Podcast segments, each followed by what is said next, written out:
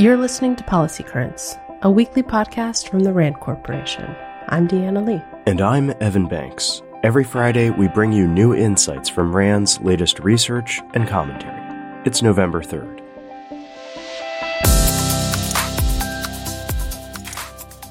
Israeli ground forces advanced into the Gaza Strip last Friday night.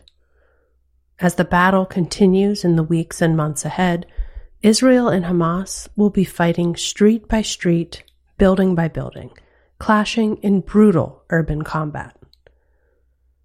But the war isn't just about battlefield tactics, say Rand's Todd Helmus and William Marcellino. It's also about perception, telling a story about who is the victim and who is the aggressor. This means that lies, mistruths, and disinformation will be a key part of the fight. Israel and Hamas will both release information that is to their advantage. Spokespeople for Israel Defense Forces will highlight Hamas's use of human shields and the care Israel takes in striking targets. Meanwhile, Hamas will play up the civilian toll in Gaza. And both sides will release reams of supporting footage. Outside Gaza, throngs of people across the world will be eager to cheer the cause for whichever side of the conflict they support and on social media, create, like, and share content accordingly. The recent explosion at a hospital in Gaza City, which killed hundreds of people, shows how this information war has already played out. After the bombing, Hamas quickly blamed Israel, and the Israelis quickly blamed Hamas. Israel even released a video, later discredited, purporting to show proof of Hamas's involvement. False assertions spread online from supporters on both sides. And it's worth noting now that evidence suggests the hospital explosion was the result of a failed Palestinian rocket. So, what can be done to cut through the mistruths and collect cold, hard facts?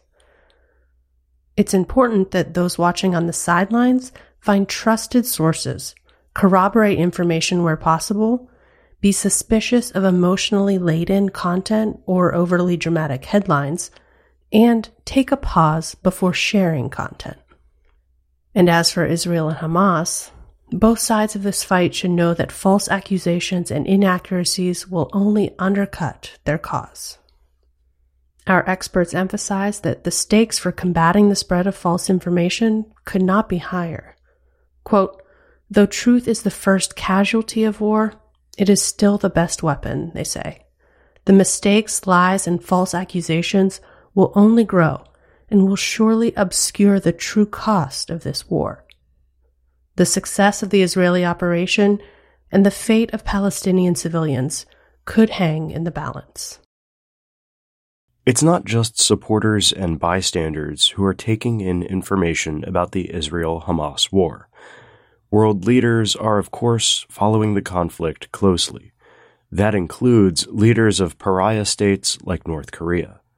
Last week, RAND's Bruce Bennett wrote about what Kim Jong un might be taking away from Hamas's heinous attacks against Israel and the fighting in Gaza that followed.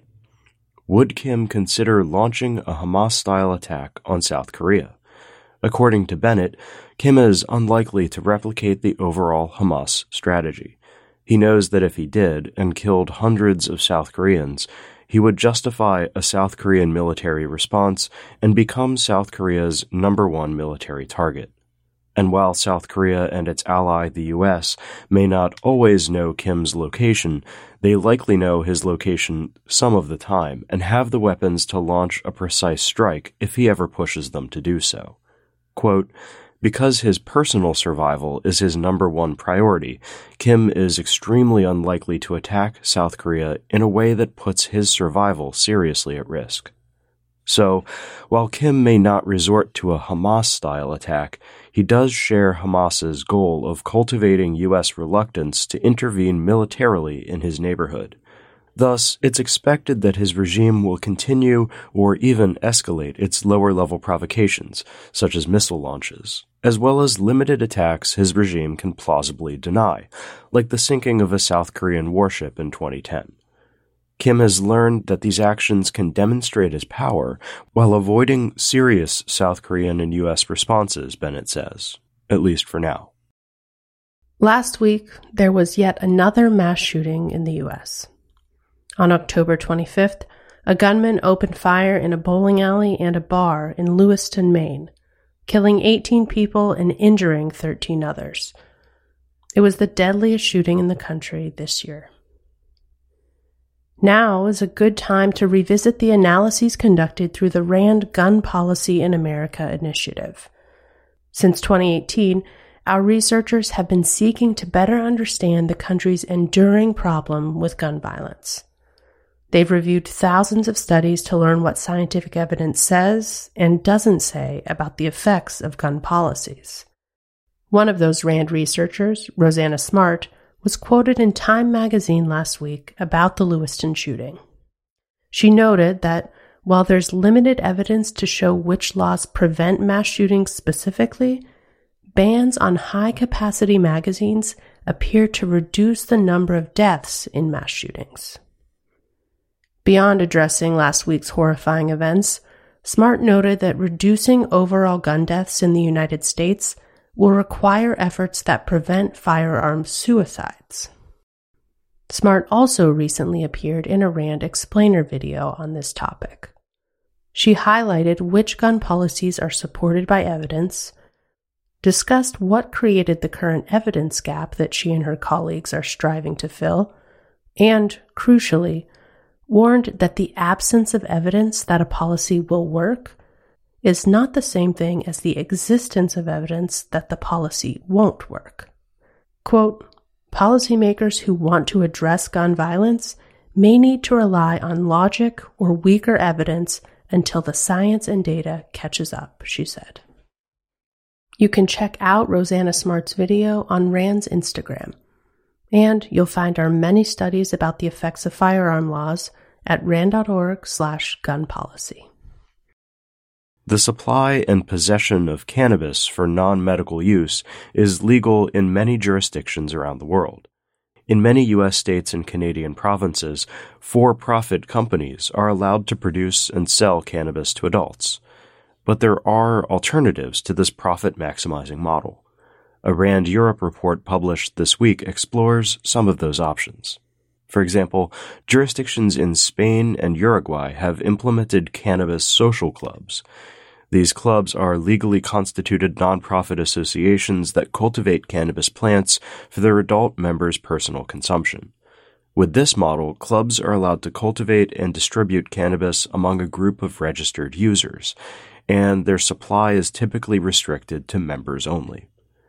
In addition to access restrictions, cannabis social clubs usually have to be registered with the government or an oversight body. They typically also have to follow guidelines related to the types and amounts of cannabis products that they can produce and sell, as well as storage, packaging, and labeling requirements. Another model is government sales. Throughout history, governments have maintained monopoly control over the supply of certain intoxicants, for example, British control of the opium trade between India and China.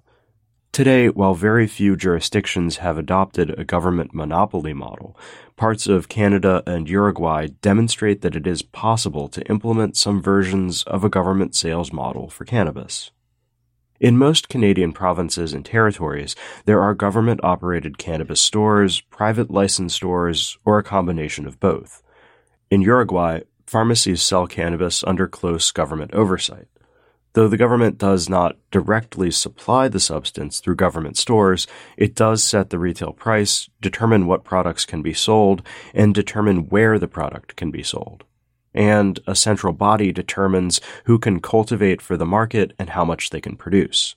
In fact, Uruguay's model even goes further than many monopoly models, since it limits how much cannabis someone can purchase on a weekly and monthly basis. These examples show how some middle ground regulatory approaches, somewhere between total prohibition of cannabis and a profit maximizing commercial model, have been applied around the globe. Insights about how these models are used and their outcomes are valuable to jurisdictions interested in removing the prohibition on cannabis supply. That's it for today's episode. You can learn more about the topics we discussed in the show notes at rand.org slash podcast. We'll be back next week with a special Veterans Day episode. RAND is a nonprofit institution that helps improve policy and decision making through research and analysis.